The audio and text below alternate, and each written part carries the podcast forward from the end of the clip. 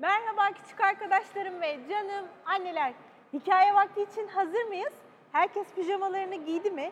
Hepinizin sağlıklı, keyifli ve mutlu olduğunu umut ederek, güzel bir hafta sonu geçirdiğinizi düşünerek hazırsanız hikayemize başlayalım.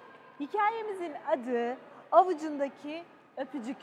Ve özellikle bugünkü hikayemi hem siz küçük arkadaşlarıma hem de benim küçük meleğim Mihrimah'a hediye ediyorum. Çünkü yarın Mihrimah'ın doğum günü ve bu bizim aramızdaki en güzel iletişim yöntemlerinden bir tanesi. Zaman zaman ayrı kalmak zorunda kaldığımızda birbirimizin ellerinin içine öpücükler bırakıp her zaman kendimizi daha iyi hissedebiliyoruz. Bu hikayede tam olarak bunu anlatıyor. Hazırsanız hadi gelin okuyup görelim. Minik Rokun ormanın kıyısında durmuş ağlıyordu. Okula gitmek istemiyorum, dedi annesine. Seninle birlikte evde kalmak istiyorum. Arkadaşlarımla oynamak istiyorum ve oyuncaklarımla oynamak istiyorum. Kitaplarımı okumak istiyorum. Salıncağımda sallanmak istiyorum. Lütfen seninle evde kalabilir miyim?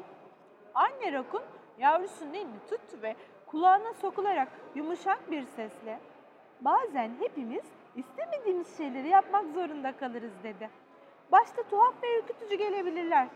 Ama bir kez başladıktan sonra okulu seveceksin. Yeni arkadaşlar edineceksin. Yeni oyuncaklarla oynayacaksın. Yeni kitaplar okuyacaksın. Yeni salıncaklarda sallanacaksın hem de diye ekledi. Okuldaki gecelerinin evdeki günlerin kadar sıcak ve içten olmasını sağlayacak muhteşem bir sırrım var. Minik Rok'un gözyaşlarını kuruladı. Annesinin sözleri ilgisini çekmişti. Bir sır mı? Ne tür bir sır? Çok çok eski bir sır dedi anne Rokun.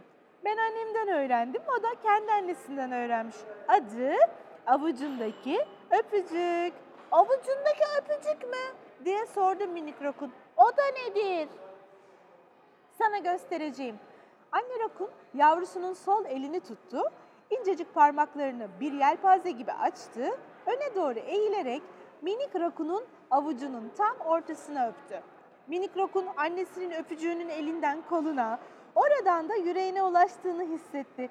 Kadife gibi siyah maskesi bile özel bir sıcaklıkla titreşti. Anne Rakun yavrusuna gülümseyerek şimdi dedi ne zaman kendini yalnız hissedersen ve birazcık evdeki sevgiye ihtiyaç duyarsan elini yanağına bastır ve şöyle düşün. Anne seni seviyor. Anne seni seviyor. Bu öpücük yüzüne atlayacak ve içini sevimli sıcacık düşüncelerle dolduracaktır. Minik Rakun'un elini tuttu ve parmaklarını dikkatle birer birer kapattı. Öpücük minik Rakun'un avucunun içinde kaldı. Dikkat et de öpücüğü kaybetme diye onunla şakalaştı annesi. Ama sakın merak etme.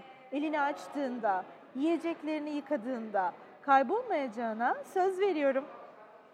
O gece minik Rokun okulun kapısında durdu. Düşünceli görünüyordu. Birden annesine dönerek gülümsedi. Bana elini ver dedi. Artık senin avucunda da bir öpücük var dedi annesine. Sonra tatlı bir sesle hoşça kal ve seni seviyorum diye ekledikten sonra hoplaya zıplaya uzaklaştı. Anne Rakun yavrusunun ağaç dalları arasında sekerek okula girişini izledi.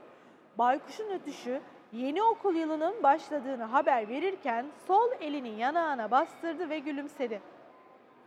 Minik Rakun'un öpücüğünün sıcaklığı yüreğini çok özel sözcüklerle doldurmuştu. Minik yavrum seni seviyor diye şarkı söylüyordu.